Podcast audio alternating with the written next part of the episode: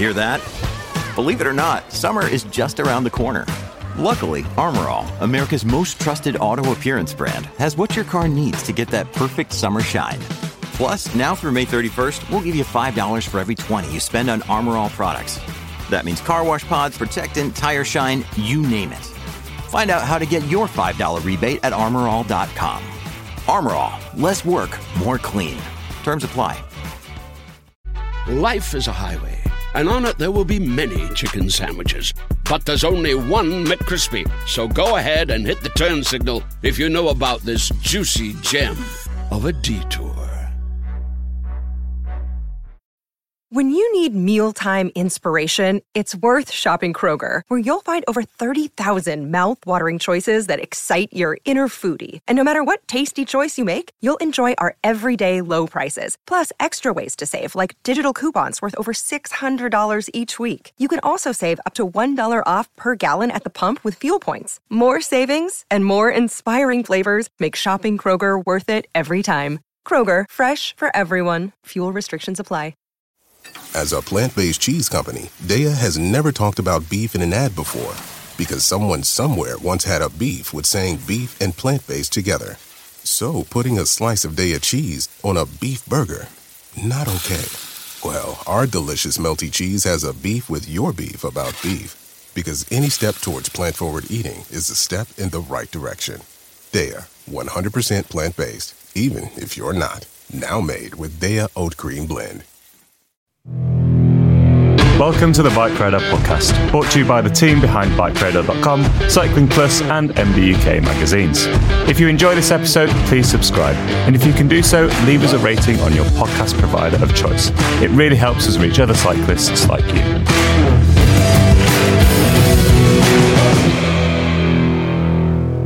Hello and welcome to another edition of the BikeRadar podcast. This is another episode in our Tour de France series, and today we're going to talk about the future of Tour de France tech.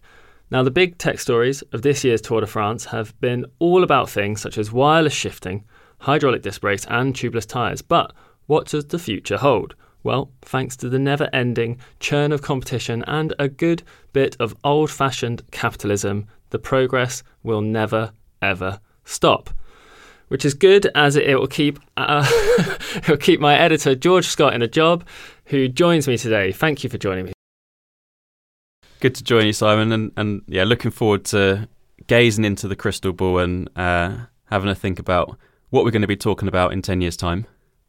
Absolutely. So, what does the future hold? Well, obviously, we don't know exactly what the future holds, but as privileged insiders of the cycling industry, we do get a little peek behind the curtain here and there. And today we're going to discuss what we think could be some of the big tech trends that could be just around the corner for the Tour de France and cycling in general.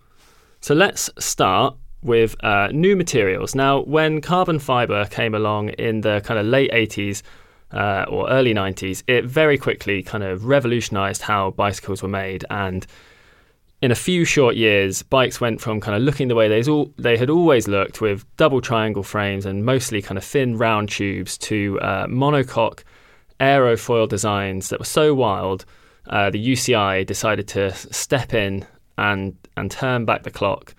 And, you know, whilst carbon fibre is now the kind of technology du jour for performance racing bicycles, it won't always be that way, perhaps. Perhaps not, and I think part of the reason why we haven't necessarily developed beyond carbon fibre is possibly the UCI weight limit in terms of the kind of pursuit of ever lighter materials, and we'll come on to that specific point later. But one of the materials that has been talked about a bit over the last few years is graphene, which has kind of been added to various parts, not just in the cycling industry, but across almost any industry over the past few years, with talk of it being lighter or particularly stronger than carbon fibre. But that hasn't really taken off. It seems to be more of a marketing opportunity than a performance opportunity at the moment.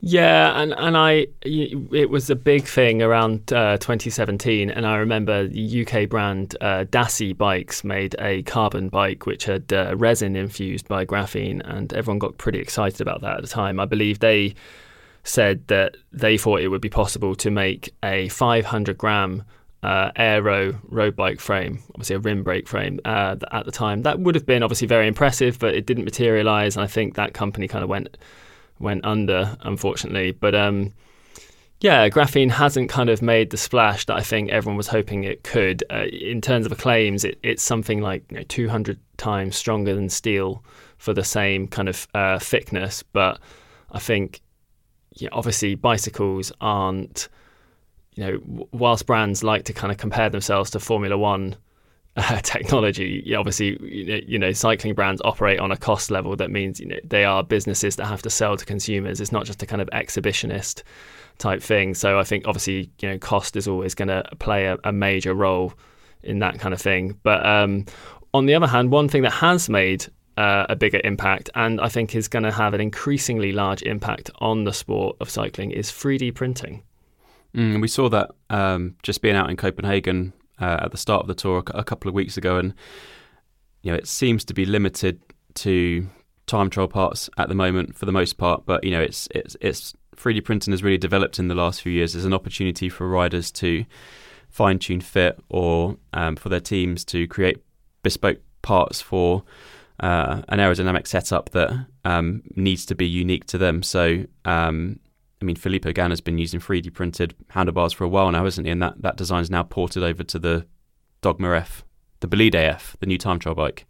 Yeah, that's right. And Pinarello have, or most Talon, I suppose they're most Talon integrated handlebars. That technology's been around for a while. I think Froome had those in maybe 2014. Obviously, Wiggins used a set for his hour record, and we saw Luke Durbridge with a set of 3D printed time trial extensions on his Giant Trinity Advanced. Those were obviously very nice, very pretty. I think, are we going to see a move to sort of 3D printed titanium bicycles? I'm not so sure. I think it would be difficult to make one that is kind of competitive with a carbon fiber bicycle in terms of, not just performance, but as we've kind of already discussed slightly in terms of cost. I think until the kind of cost of 3D printing tooling comes down, that's still going to be a major hurdle. But I think one of the advantages of 3D printing, and in a way this could kind of influence the world of cycling without necessarily, we might not necessarily end up with 3D printed parts or bicycle frames, but manufacturers being able to 3D print prototypes, and therefore, being able to kind of more quickly and more easily iterate their designs, potentially opens up a lot more scope in the development process.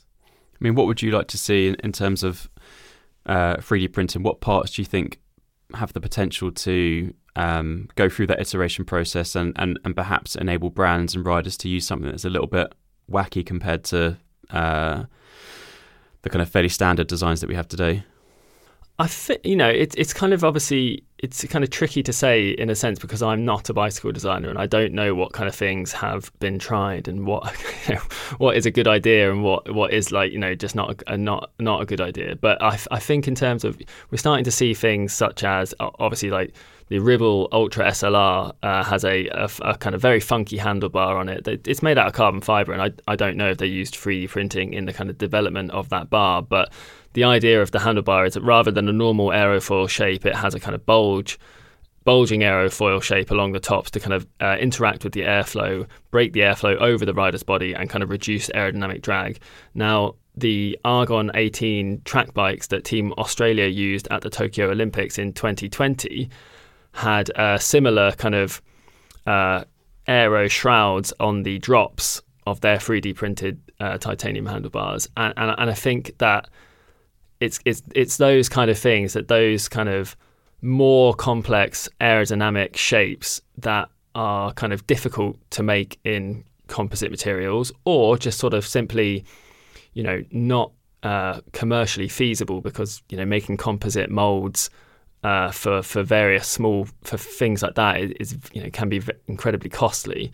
So I think that's one of the areas where I think it could be really influential. But another of the areas is about perhaps, you know, making things more personalized. You know, we've seen 3D printing technology kind of, you know, take off quite well in saddles recently, and obviously those are quite expensive at the moment. But if there's going to be a thing where, you know, maybe in 5 or 10 years we're all sitting on a completely custom saddle, you know, that could really be a huge performance difference.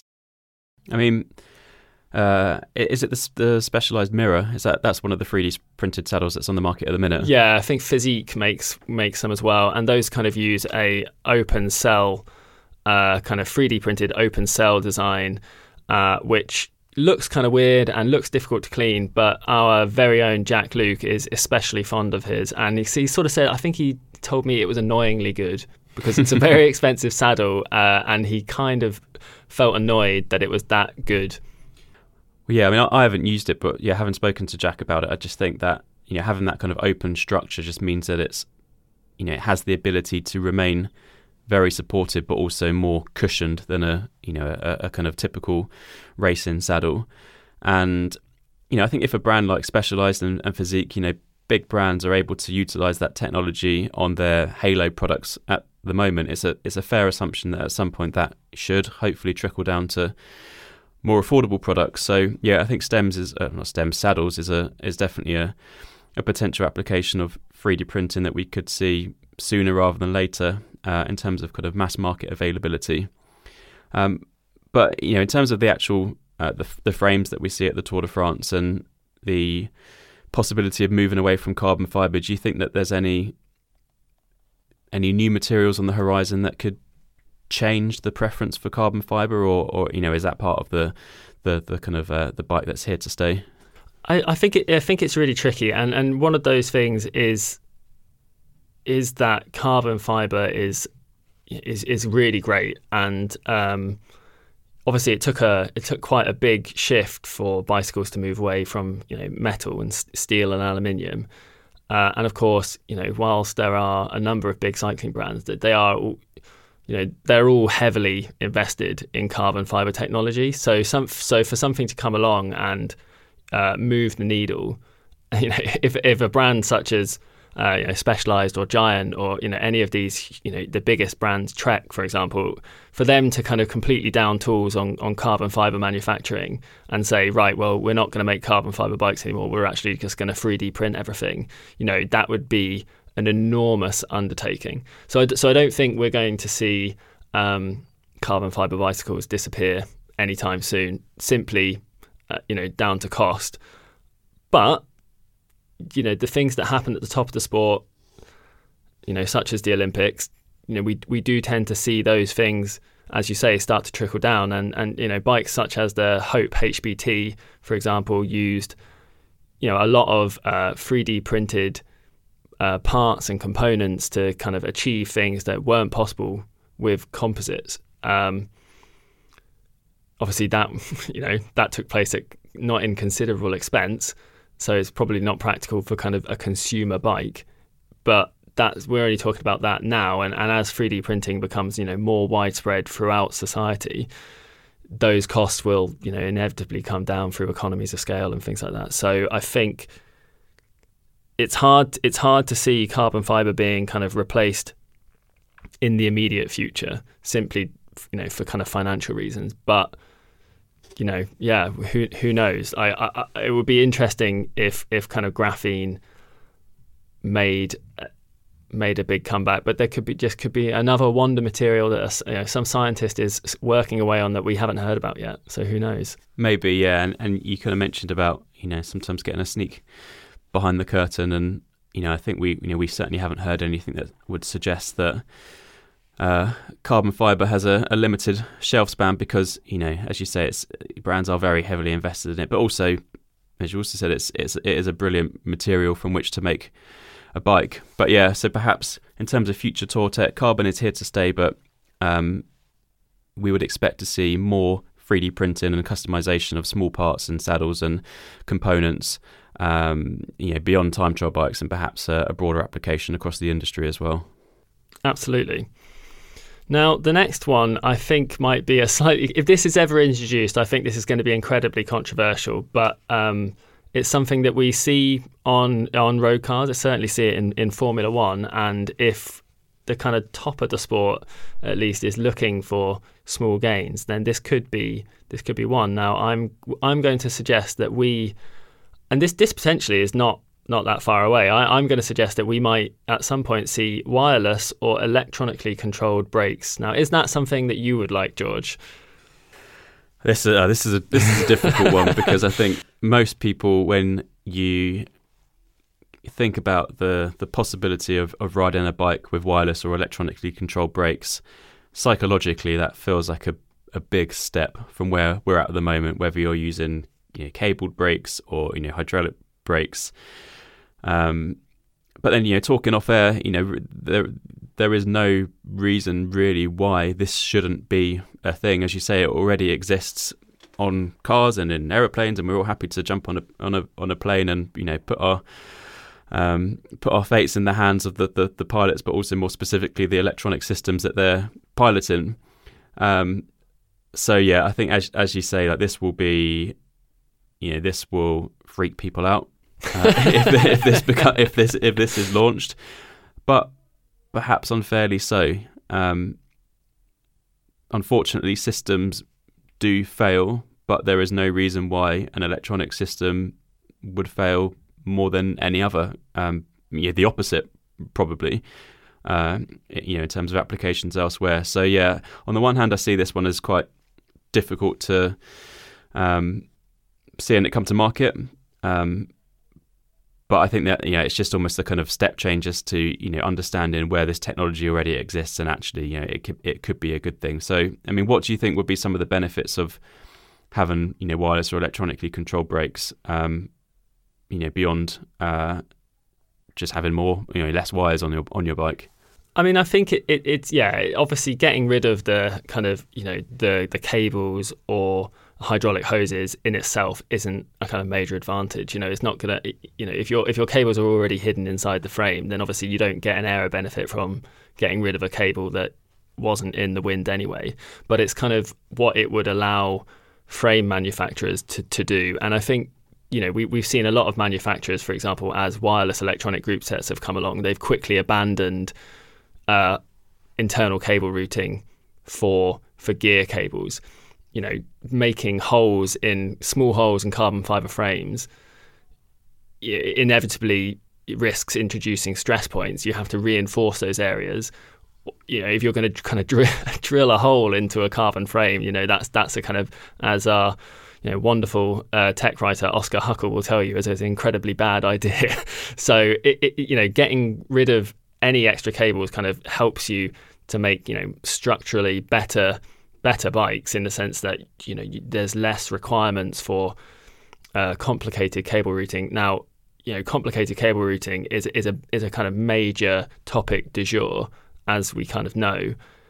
The creative ways that brands have had to kind of bend over backwards in order to route hydraulic hoses and previously gear wires and cables through the kind of handlebar, through the stem, down into the head tube, often having to have holes in forks, special headsets designed to, and steerer tubes and split steerer tubes and D-shaped steerer tubes. That all of these sorts of complicated things, simply to route hoses internally through the frame.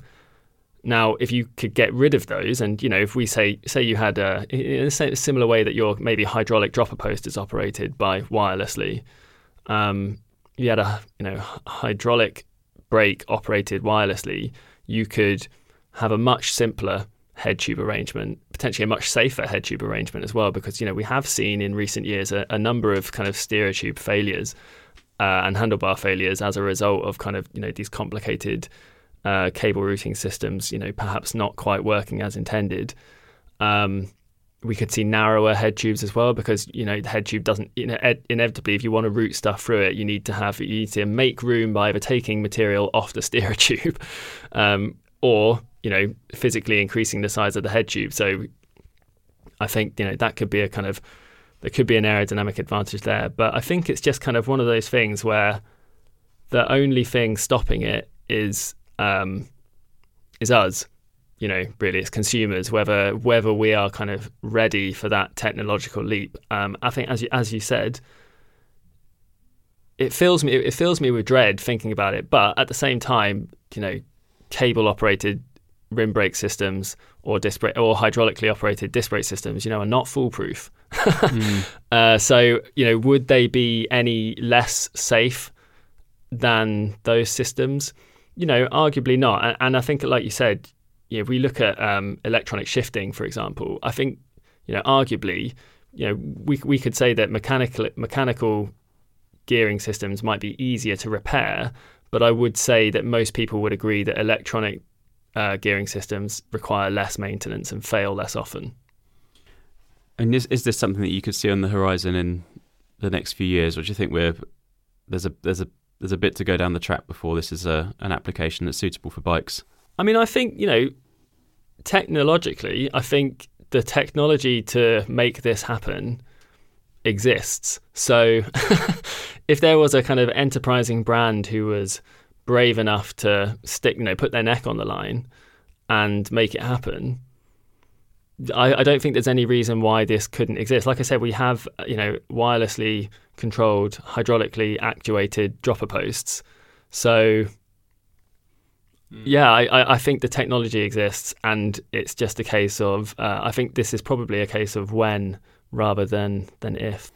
I think the key point for now is the point you made around kind of an enterprising brand. You know, I think I would struggle to see the big players making this move at the moment because, you know, they want to, you know, protect their market share, and I'm not sure it's a technology that would, you know, necessarily kind of enamour consumers from the offer. You know, I could almost see it being launched as a prototype concept or on a concept bike, or from a smaller or kind of challenger brand that's looking to make its mark, even if it's not necessarily going to win market share, but that might start to sow the seeds for kind of future development elsewhere. So yeah, I think from my point of view, I agree the technology exists elsewhere. I think the application on bikes is slightly different to, you know, cars or even bigger vehicles and modes of transport in terms of you know, how we use our brakes on bikes. And I think electronic braking on cars is often to support ABS systems and so on. However, fundamentally, well, we might see ABS systems come as well. Didn't we see some for e-bikes recently, even this week? Life is a highway, and on it there will be many chicken sandwiches. But there's only one McCrispy, so go ahead and hit the turn signal if you know about this juicy gem of a detour. Allstate wants to remind fans that mayhem is everywhere. Like when your fantasy league meets up at your house. Everything's great until the hot plate gets too hot for the tablecloth. Now your kitchen's up in smoke. And if you don't have the right home insurance coverage, the cost to fix this is anything but a fantasy. So switch to Allstate, save money, and get protected from mayhem like this. Not available in every state. Based on coverage selected. Subject to terms, conditions, and availability. Savings vary. Hey, it's Kaylee Cuoco for Priceline. Ready to go to your happy place for a happy price? Well, why didn't you say so? Just download the Priceline app right now and save up to 60% on hotels. So whether it's Cousin Kevin's Kazoo Concert in Kansas City, go Kevin, or Becky's Bachelorette Bash in Bermuda, you never have to miss a trip ever again. So download the Priceline app today. Your savings are waiting. Go to your happy place for a happy price. Go to your happy price, Priceline. Yeah, well, this week I think one of the talking points at the Eurobike trade show, where we've got a few of our staff at this week, is ABS systems. So, yeah, as you say, the technology is there. You know, we put you know, a lot of trust into electronic systems already. So, you know, there is no reason why this shouldn't develop as a technology. But I think for me, it's, you know, it's a few years off. Yeah, I think so too. And I think, like you say, I think this perhaps is unlikely to come from Shimano or SRAM or Campagnolo initially, but I could see a frame manufacturer, maybe a small frame manufacturer, or, you know, doing this sort of thing. Yeah, whether we'll see it in the Tour de France, I don't know. But like we say, I think the technology already exists, and who doesn't want a kind of a faster bike?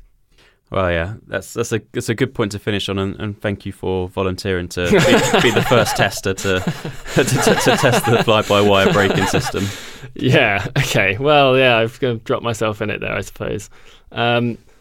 So I think beyond that, and actually this kind of, even if this system was available, whether it would be legal in racing is perhaps another question. And I wonder if we will see a major shake-up of the UCI regulations in the next few years.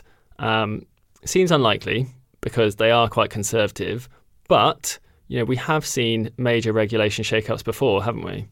We have, and I think even just to kind of talk about a recent story that we covered, which is the Cadex tri-bike. We focus on cycling specifically on BikeRadar and not triathlon, but we do occasionally kind of divert into the world of tri to kind of get an insight as to what bikes could look like if we didn't have the stringent UCI regulations that we do. But yeah, as you say, the UCI is conservative. The Lugano Charter, as it's known, has existed since 1996. I think it was first proposed and approved in the year 2000, and that was to prevent bikes like the Lotus bike of the 90s and the Pinarello Espada, which looked actually very similar to what we've seen from Cadex recently. Essentially stopping the development of those kind of very aerodynamically sculpted bikes. So, yeah, I don't think we could necessarily see a big shake-up of the UCI regulations soon, but I think it is always fun to speculate what we would like to see if those regulations were shaken up. So, let's start with tube profiles. What would you like to see at the Tour de France if we could whisper in the ear of the UCI and perhaps get a rewrite on some of these rules? Yeah, I think, personally, I would really like to see the kind of getting rid of the double triangle rule. I know that the kind of from an engineering point of view, the kind of double triangle bicycle is a very elegant design. It's very structurally efficient, and it's a good, well-proven design. But I think we're past the point at which it's kind of a necessary restriction, and just kind of commercially. Cycling is not a rich sport, and it needs to do more to attract attention. And, things like the Lotus bike and the Pinarello Espada that, Miguel Indurain rode for his hour record and for a few time trials on the road, those bikes really capture people's attention in the same way that the Hope HBT did in the previous Olympic cycle. Obviously, the Hope HBT is designed within the current UCI regulations, but it could have been even more radical and wild had the kind of double triangle frame design rule not been in place. So I would really like to see them get rid of that. I think it's very difficult for manufacturers to, I imagine, to justify manufacturing UCI legal time trial bikes. They've become a bit of a dead end. No one really takes part. No, amateurs don't need to buy UCI legal time trial bikes mostly, and obviously the triathlon world is kind of off doing its own thing, and it's a much more kind of popular area, and a lot of big brands are focusing their kind of aero research and development on triathlon bikes, and then kind of making a UCI legal bike as a sort of almost an afterthought where and when they can. And we're seeing, when we see new UCI legal time trial bikes these days, such as the kind of Specialized Shiv TT or the Canyon Speed Max, or they all kind of look the same. And I think cycling, the UCI wants to make it about kind of athlete versus athlete, but I think they need to acknowledge that bike fans are into cycling because they like the sport of cycling, but they also like bikes.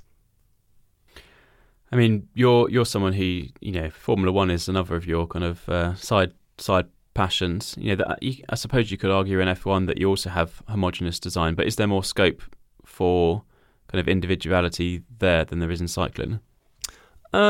It's kind of tricky. I think obviously all of the teams look for small gaps or kind of interpretations of the regulations to make their cars as fast as possible. And obviously this season we've seen, you know, Mercedes go in a kind of very different way to the other leading teams, Red Bull and Ferrari. So there obviously is room within the rules to then for them to go down different routes. Obviously the difference with the way that Formula One works is that they obviously publish their kind of rule book, and they kind of every so often they come up with a kind of concept car that the new regulations are based around, and then people have to build their kind of car like that. And obviously, you know, the FIA kind of comes up with that concept car in order to achieve certain things within racing. Now, like the kind of most recent shake-up, we've moved away from cars that produce a lot of dirty air, you know, turbulent air behind them. They used, you know, cars, Formula One cars used to basically flick the air up over them and then create a lot of turbulent air behind them so that following cars couldn't achieve very good performance. And then obviously that led to poor racing, because obviously if you can't follow a car, you can't overtake them. So they've tried to reduce that this year by kind of changing the aerodynamic philosophy of the cars. But you know, obviously every Formula One team is out there trying to get that performance back. And I'm not sure. You know, a bike is not as complicated as a Formula One car, so I don't think we need to have Formula One style regulation. But, you know, the kind of UCI's technical regulations are a kind of real mishmash of rules and things just kind of taped on and added here and there. You know, like there are rules in the UCI's official regulations manual, such as, you know, the kind of the clearance between the the frame and your rear wheel. You must be able to put a credit card through it. Like, that's the rule, a credit card. It's not a defined space, or, you know, there must be, you know, 2 millimeters of clearance all around the tire. The guy, the commissaire at the start of the race gets his American Express out, and he has to be able to shove it through. So I just think, you know, the sport could be kind of professionalized and could kind of, you know, Formula One, obviously, when they make their rules, they, you know, they've made their rules this year in the sense because they want closer racing because it's better for viewers.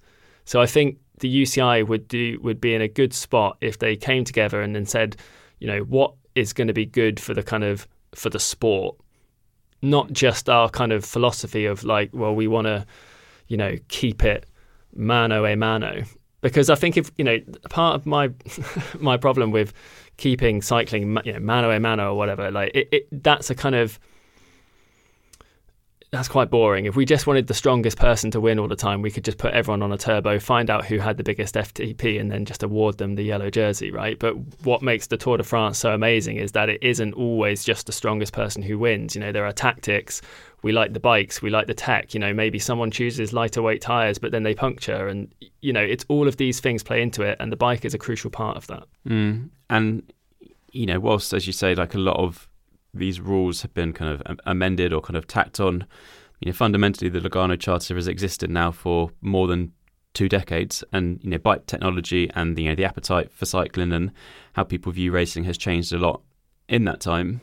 So, you know, we kind of covered the kind of aerodynamic side of things and potentially what we could see if the rule book was rewritten there. But, you know, another talking point every year at the Tour de France is the UCI weight limit, 6.8 kilograms for racing bikes, which is also part of that same Lugano Charter from the year 2000. And, you know, the weight limit has almost become moot in the past couple of years. As we discussed in a recent podcast, we weighed a lot of bikes out in Copenhagen ahead of the start of the tour, and this was with the caveat that it was ahead of sprint stages with deep section wheels and you know, not necessarily lightweight builds. But, you know, we were mostly looking at bikes in the kind of high 7 kilograms to low 8 kilograms, you know, kind of ready to ride. Whereas a few years ago, you know, particularly on mountain stages with rim brakes, you could get bikes comfortably to the UCI weight limit, and, you know, many brands and teams were, you know, having to add ballast on some occasions. So, you know, I think with the kind of the focus on aerodynamics as it is, and the weight limit as it is, you know, there isn't necessarily a need for the UCI to do anything. But I think if that weight limit was dropped, it would be an interesting question as to whether we might see the introduction of ultralight climbing bikes specifically for mountain stages where teams could model the benefit of a lightweight bike versus an aero bike, and there would be occasions when the lightweight bike might win out on certain kind of course profiles. So, I mean, what are your thoughts on this one, Simon? Could we kind of really see the clock being turned back and the introduction of rim brake bikes that you know, perhaps we're more used to seeing on the kind of UK hill climbing scene for Alpe d'Huez? I think, you know, it really would depend on how far the kind of the limit was moved. If they, you know, if they reduced it from 6.8 to 6.5 kilos, I don't think anything would change. But if they dropped it to, you know, 5.8 kilos, I took a kilo off it, then, you know, all of a sudden the, you know, the 7.8 kilo aero bikes that we weighed would be 2 kilograms over the UCI weight limit, and so, you know, that would start to move the needle, I think, you know, because whilst it would, you know, there are a few Tour de France bikes that can get close to the UCI weight limit. There aren't very many that can do it, you know, with pedals and with a bike computer and with bottle cages and kind of all of those kind of little bits of extra things that, you know, you inevitably have to add on in order to be able to ride your bike. And I think, like you say, yeah, we used to, you know, seeing team mechanics add ballast to bikes was such a regular thing in years in the kind of era before disc brakes and before aero frames, and that I can't remember the last time I saw that happen. But I think, you know, given, you know, we're recording this on Thursday the 14th of July, and you know, yesterday's stage, which went over the Col du Galibier, you know, we saw most riders on their kind of lighter weight setups, you know, with the lightweight frames, shallower wheels, that sort of thing. And so I suspect that if the UCI weight limit was dropped significantly, then there would be a clamour from professional riders for lighter bikes, and it would be interesting to see, yeah, whether rim brakes would make a comeback. Like, it is possible to build ultra lightweight disc brake bikes. You know, our quality hill climb coverage of the Nationals this year included Rebecca Richardson's Specialized AFOS, which is a disc brake bike, and I believe that was sub 6 kilos. So it is, you know, and that's a production road frame. You know, it's a fairly expensive production road frame, but that wasn't, you know, that's not something that's kind of handmade to be as kind of, you know, exotic and out there as possible. So it clearly is, it is possible to build lighter bikes, and yeah, I do think that would move the needle for technology in the Tour de France.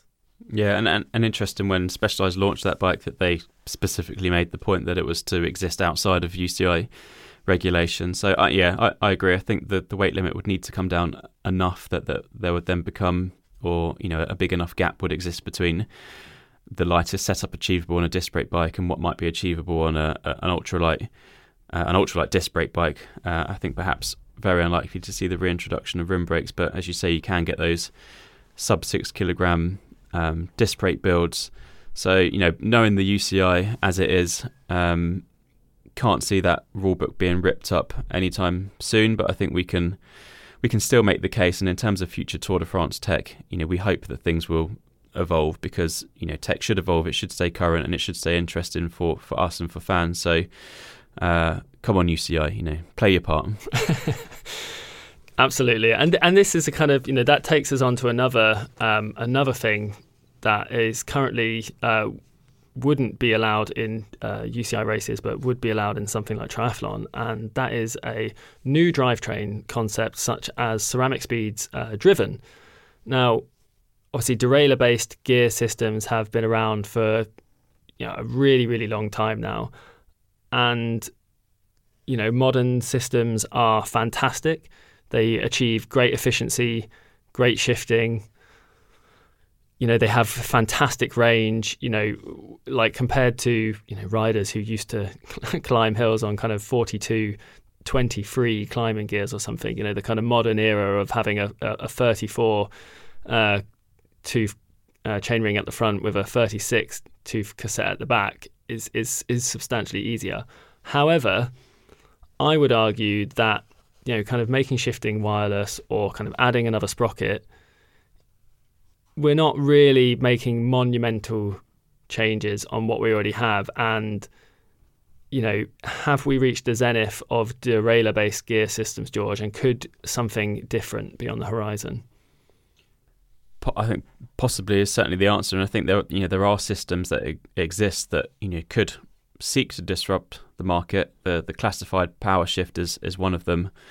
A hub-based system that effectively enables a one-by drivetrain to be or to work as effectively with the range and the kind of steps and gears similar to a two-by drivetrain. And that's something that's emerged coming up to a couple of years ago now on the Ridley Canzo, a gravel bike. But again, with people on the ground at Eurobike this week, we're starting to see major wheel brands, Fast Forward being one of them, spec the Classified system on their wheels, so that there is a bit of momentum from what is certainly a kind of small challenger brand at the moment. Kind of harking back to a point that's kind of ran through this podcast, whether the big players are ready to move away from their tried and tested derailleur-based systems is, a different question. But it is great to see, what else could be out there potentially, and whether it is actually a more effective system than what we have at the moment. So, we're yet to get hands-on with the Classified Power Shift. I think we've requested to get one into test because it would be fascinating to see what the potential is there. But, on paper, what do you think the benefits could be to ditching derailleurs and move into something like the Classified system? So I think front shifting has always been trickier than rear shifting. The chain has to, when you're shifting over a cassette, the chain only has to move a kind of relatively small amount, whereas when it's got to move between two big chain rings, it's a lot further to go, and therefore kind of, a lot more could potentially go wrong. And so, and until the introduction of kind of electronic shifting and the kind of the force of very powerful motors that we now see in those derailleurs, electronic shifting was always the kind of thing that you used to get reminded by experienced cyclists, like don't shift under power at the front. The chain will just fly off the the chain rings, and then you'll lose it inside the bottom bracket or whatever. Now that kind of issue has been negated to an extent, but it is still the harder thing for the system to do, and there is more that can go wrong. As we kind of discussed in our Tech Trends podcast, most for the Tour de France a short while ago, more teams were using chain catchers this year because of the kind of incompatibility between newer components and older components that so it kind of, any time the system isn't perfect, it can kind of throw up things like that make it potentially not so good. Obviously, front derailleurs also add a little bit of aerodynamic drag as well. They are not especially aerodynamically optimized, but even if they are, it's still, having something there in the wind is always going to be kind of worse than not having something there in the wind. And so hiding your gears inside of a hub, which is kind of out of the wind, is a kind of going to be a much more aerodynamically efficient way to do it. Now, we're only going to be talking a couple of watts, but if that comes at kind of no kind of cost to performance in another way, then that would be nice to have. I think the tricky part with the Power Shift Classified hub for me is the idea that because it comes in a hub, it's always tied to that specific wheel set, and I remember that being a bit of an issue for Power Tap hubs, which was a power meter brand who use strain gauges based in the rear hub to tell you your power. And it's hard to have one wheel set that does everything. So if you wanted, multiple wheel sets for various things, like, so for my time trial bike, for example, I have a disc wheel on the rear, but I don't obviously use a disc wheel on my road bike. So, if I want Power Shift, maybe I want to just get Power Shift built into my time trial bike, and then I could stick with 2x on the road. But if Power Shift is going to revolutionize it, we're going to have it on every single wheel set. Does that become a kind of insurmountable problem? Whereas, if when the chain rings and the derailleur are on the bike, then that's kind of, you have your one bike, and that's less, it's cheaper, it's kind of less of an issue. I maybe that's a very specific point to people like me who are privileged enough to have multiple wheel sets and things like that. But I wonder if that would stop mass adoption. I think it's a fair point. You know, specifically, if we are talking about kind of racing and potential future Tour de France tech, we know and we see how much riders like to change wheels from one stage to the next, whether that's to optimize aerodynamics or to effectively be less aero or kind of have more stability on a particularly windy stage, or to switch to tubulars for the mountains, because that's certainly something we're seeing at the minute. While some teams will be on tubulars for the most part, some of those teams are switching to tubulars for the kind of small weight gain. So I think any drivetrain system that limits wheel choice or wheel compatibility will always have that hurdle. So perhaps the application for something like the power shift system is more on everyday bikes that have a focus more on usability and durability and ease of use, and perhaps less at the kind of performance end of the spectrum. What we are certainly more likely to see over the coming years, as we've seen over the decades that have passed, is just the kind of ever increasing number of sprockets on a cassette. And everyone, for the most part, is on 12-speed at the Tour at the moment, kind of barring a few component availability issues. We know that 13-speed group sets are likely to be on the horizon. Campagnolo's already offering a 13-speed group set for gravel in Campagnolo Ekar. So more likely to see more sprockets, as you kind of said at the top. It's not a huge change. It's not exactly kind of revolutionary. There will be a limit as to what you can fit out the back. But it is still nice to have, isn't it? I think that's the thing. Having an extra cog will be nice to have if it doesn't come with any major drawbacks. And and one of the questions that could come up if we had 13 sprockets or 14 sprockets is, does one by for the road become more applicable for racing if you have 13 sprockets, where you can have the range and have kind of relatively small jumps between the gears, which isn't really achievable at the moment. We kind of saw one by briefly appear in the pro peloton on the Friti Strada, wasn't it, a few years ago with the Aqua Blue team, and some riders were pretty vocal, to say the least, that the system just wasn't what they wanted. It didn't provide the kind of the range and the steps between gears, and I'm not a pro, but I can understand that point. But do you think if we had more sprockets at the back that you might see a wider use of one by? Because we see it on some time trial bikes at the moment, because the simplicity is appreciated and you don't need that gear range. But when it comes to rolling roads, or certainly getting into the mountains, it's it's 2x all the way at the minute. Yeah, I do think it will be tricky. I think the problem for 1x for the road is that modern kind of electronic front shifting is really good, and so the kind of gain for moving to 1x is hard to kind of pin down. Yes, there's a small aerodynamic benefit, and for a a time trial, that's something that. Because time trials are held on kind of relatively flat courses, you can often what we saw a lot of at the kind of Tour, where there was a pan flat short opening time trial. We saw a lot of, especially SRAM riders who have 12-speed group sets, as you say, like everyone else, like most people do now on their time trial bikes.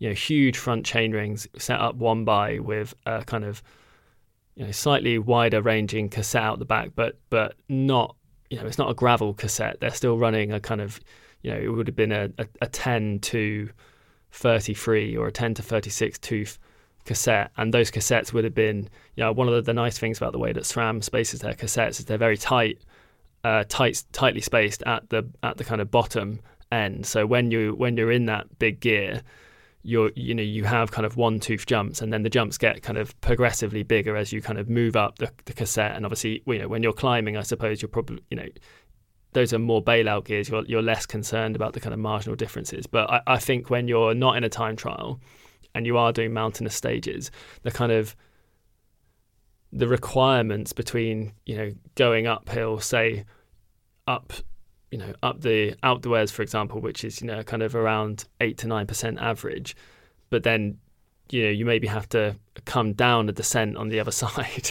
You know, the kind of the requirements between gearing that you need to go up and then, you know, to then maintain contact going down are so different that even if the range could be kind of replicated by a 1x system, the 2x system is going to win out on kind of things like mechanical efficiency.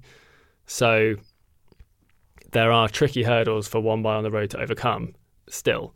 However, yeah, like we move to 13, maybe even 14 speed, then, you know, the kind of, it becomes more realistic. And especially for, you know, flat racing, you know, we saw Lizzie Deignan win the inaugural Paris-Roubaix Femmes on a 1x system. And I suspect that on, you know, in spring classics and things like that, where, you know, the hills can be short and sharp and obviously very testing, you know, the riders, a lot of them, you know, the speeds of the peloton are going so fast that a lot of them are big ringing these climbs.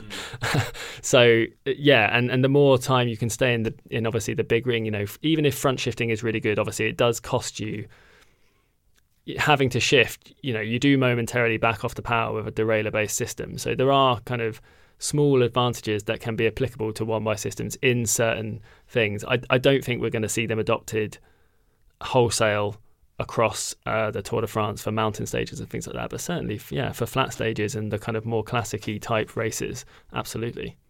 Yeah, I'd agree. I think, yeah, perhaps we'll see slightly wider adoption in years to come, but not across the board.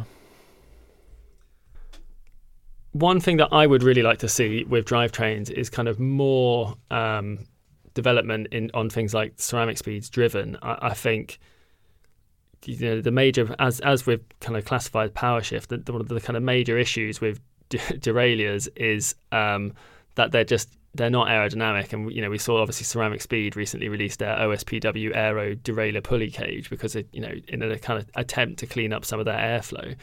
But a system like Ceramic Speeds driven, which, for those who don't know, is a kind of drive shaft that runs on a drive shaft controlled by a kind of conventional crank that runs across a kind of flat cassette at the rear.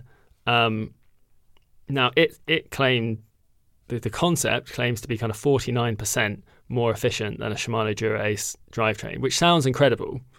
But obviously a Shimano Dura-Ace drivetrain, you know, is kind of already 98%, 97% efficient, maybe, you know, a little bit less if you don't keep your drivetrain clean. So, you know, it's 49% of not much. But the kind of major goal, the major kind of benefit is that it's kind of more aerodynamic, and obviously it isn't UCI legal. That's the kind of the major problem with it being in the Tour de France. But, you know, the UCI rules are not, they're not set in stone. They could be changed, and I think, you know, moving to aerodynamically optimized drivetrains, or even kind of, you know, drivetrains which are held inside of kind of fairings or kind of, you know, like chain guards, for example, would kind of represent progress for the sport, because other than adding another cog and, you know, kind of further refining shifting, I'm not sure where derailleur-based drivetrains are going to go from here. You know, Shimano says that the new Dura-Ace shifts faster than the old one, but like I think universally amongst the people who've ridden it here, like it's pretty hard to tell. You know, the shifting is just generally excellent, and it was before. It's still incredibly good, but it's like, can we, you know, can shifting get any better in that sense? And maybe we need to go in another direction to look for the gains. Well, yeah, I mean, I think the ceramic speed system, and I would recommend everyone listening, you know, checks that out. We've got a story on BikeRadar from when that first broke cover in 2019. It is a really interesting look at what the drivetrain of the future could look like. You know, whether we'll get there, you know, I'm not sure personally. I think the derailleur-based systems we have at the moment are kind of here to stay for the most part. But it shows that you know, even if it is a prototype, there are other options out there, and it is good to see brands you know, developing those, and perhaps giving us some insight as to what we might see in the future. So the last thing that I would like to talk about are kind of the democratization of tools to kind of track rider health and performance and aerodynamics and things like that. And we've seen quite a few new entrants to the market in these kind of areas recently. We've seen obviously Notio Connect, who make an aero sensor for bikes. There's a company called Body Rocket, who are working on a similar system to measure the aerodynamics of a rider and their bike. Whoop have made quite a big splash recently with their heart rate variability tracking tools, and obviously more and more smartwatches and things like that are tracking heart rate variability. We've also seen Super Sapiens, which is a glucose monitoring tool. Obviously data is, you know, great, and you've got to know what to do with it. But I think, you know, could these things be the, you know, the kind of new power meters? Well, I think, yeah, in terms of Super Sapiens specifically, the UCI has already said no on that on that one. Swiftly moved to ban the use of that in racing, and yeah, as you said, it's a glucose monitoring tool.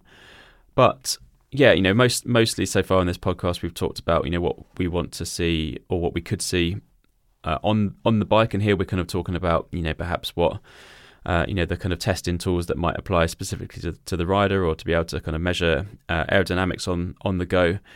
I don't know. I think the benefit here, you know, particularly when it comes to health monitoring tools, is in training. You know, whether the devices that are out there at the moment are accurate enough to provide you know, relevant insight to teams. You know, I'm not sure, but you know, certainly a lot is being made of heart rate variability as a metric, and you know, providing insight as to you know, training load and how a rider is recovering, and the impact of altitude and alcohol and sleep and all of the things that exist beyond the actual kind of riding that you're doing that could have an impact on your performance. So. You know, we are clearly living in an age where, you know, every team, almost every World Tour team, is adopting the Team Sky, the Team Ineos approach, and, you know, looking at the whole package from training to rider monitoring to health monitoring to aerodynamics. So, you know, I don't think this is necessarily a kind of a revolutionary tool or revolutionary step, but I do think it's part of a wider move that every box needs to be ticked in order to you know, kind of get the maximum performance out of a team or a rider. Yeah, absolutely. And I, you know, I think I wonder with aero testing tools, for example, I think there was a moment a few years ago when we thought, well, these are going to be the new power meters, you know, everyone will have them on their bike. And I know that, for example, the Team GB track team do have some bikes which have integrated aero sensors in the head tube. I don't know exactly how they use those, because obviously they don't tell me. But you can sometimes spot it in some of the pictures that appear on Getty, you know, as I like to do. But I think, you know, it would be really, unfortunately, I do think it'd be one of those things that the UCI would ban if there was an actual way. I think the problem, just to digress slightly, the problem with these aerodynamic devices is they have a hard time separating out the resistance coming from, you know, rolling resistance, and then the kind of resistance coming from aerodynamic drag. And that's partly because kind of, you know, rolling resistance is a moving target. You know, you might keep your tyres the same, they're pumped up to the same thing, but obviously the kind of road surface you're going on is constantly changing, and it's very difficult for the device, you know, which is kind of measuring the wind speed. It's very difficult for that device to know whether your kind of, you know, wind speed has increased or decreased as a result of you being less aerodynamic on the bike, or as a result of the kind of road getting rougher or other various things. But, you know, if those are not insurmountable problems, or there are ways that we can overcome them, or there are ways that we can kind of, you know, make them kind of null values in the equations, in the sense that maybe we're not getting, you know, discrete accurate figures, but we're getting data that allows us to properly say, you know that, you know, we're doing A/B testing, or we know that it, you know, we were kind of we put that to a side, and then the you know, what we're left with is the kind of aerodynamic drag. Then, you know, just like time trialists monitor their, or, you know, or Chris Froome stares at his stem monitoring his power output on a climb. You know, I don't think it's a stretch to imagine that we could see riders in the Tour de France staring at their stem monitoring their live aerodynamic drag. You know, it has just as much an influence on performance as power output.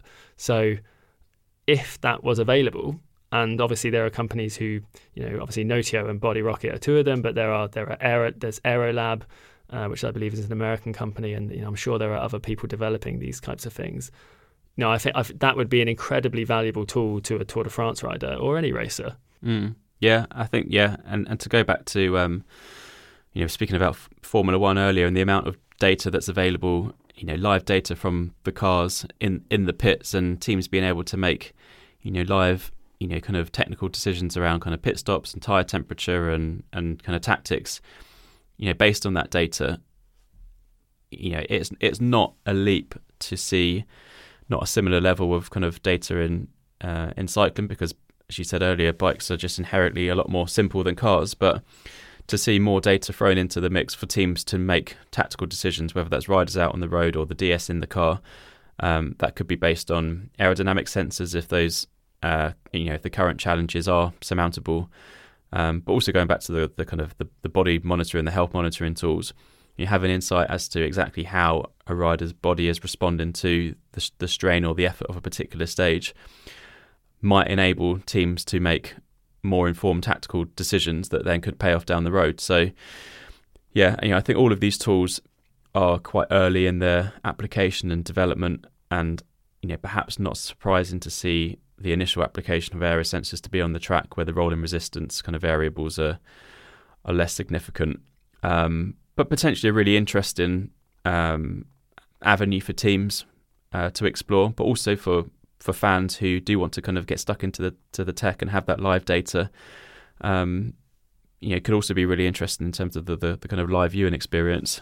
Yeah, absolutely. And I think, you know, as you say, you mentioned Formula One there, and you know, I think it's kind of part of the interest and intrigue in that sport is kind of all of that live data that you get. You know, we get speed, we get the pedal revolutions, we also get to hear, you know, we get to hear team radio, which I would really like to hear in cycling. You know, I think, you know, obviously all of this data, if it was available to riders in the sport, then I think it should be available to people watching the race as well. And, you know, it would be amazing to see, you know, we already do to a certain, you know, we had in the Giro d'Italia earlier this year, Whoop, for example, had certain riders kind of, I think, live heart rates, and we saw their kind of stress scores at the end of the race. And, you know, I'm obviously speaking from a kind of viewpoint of, you know, I love new tech and all this stuff, but I think if we had access to live rider heart rates, live rider powers, live rider aerodynamic drags, and, you know, all of these things, you know, it'd be really interesting to see the effect of, you know, a bike change on live rider aerodynamics, for example, and then, you know, be able to piece together, well, you know, this guy's just changed his bike here, you know, a bit like a Formula One pit stop. We've seen some great cyclocross pit stops over the years. You know, would that open up tactical options for riders to, you know, if they could literally see the difference between changing from their kind of climbing bike to their aero bike in the kind of live data, would that open up tactical possibilities for teams and obviously, you know, make for more interesting viewing? I think it potentially could. And, you know, in many respects, well, you know, data has become, you know, fundamental to cycling and performance, but then, you know, we are still very, you know, archaic in how data is used in cycling in terms of how it's kind of publicly presented or kind of publicly available. Again, the UCI is a hurdle here, but also, you know, rider, you know, attitudes and the attitudes of teams to be able to or want to share this data. I think there's a long way to go there as well. But I don't know, you know, we've got Netflix at the Tour de France this year. You know, that's not necessarily going to spill too many secrets, but, you know, perhaps there is a kind of willingness to, you know, create more of a narrative around cycling, and, you know, the wider use of data and having data publicly available could be part of that. So, yeah, you know, I think, you know, we keep talking about Formula One, but, you know, we've seen how popular Drive to Survive has been, and, you know, cycling is effectively looking to replicate that model with the Tour de France documentary. So I don't know, maybe this isn't as far around the corner as we would have said maybe a year ago.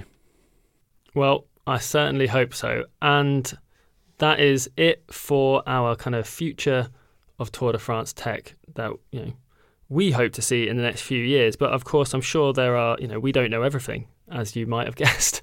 And I'm sure there are things that we've missed. So if there are any kind of tech trends that you are aware of, then send us a private email. Don't tell anyone else. And if they're good enough scoops, obviously we'll write about them on bikeradar.com. Exactly. And we have a new email address, actually. We do. We've got podcast@bikeradar.com. So you can send us your tips, send us your feedback. You can just send us a nice email if you want. But yeah, we're certainly keen to hear any tech scoops. Yeah, absolutely. And as always, you know, thank you very much for listening to this podcast. Please don't forget to leave us a review on your podcast platform of choice. Subscribe if you'd like to hear more podcasts like this. Of course, as I mentioned, this is part of our Tour de France series, so well worth going back and listening to the rest of our Tour de France episodes from this year if you haven't already. Share it with your friends, share it with your family. Make your dog listen to it whilst you're out of the house. I'm sure we'll keep them soothed and comfortable. And thank you, George, for joining me today. And thank you, listeners, for joining us. Thank you very much, Simon. And thanks for listening.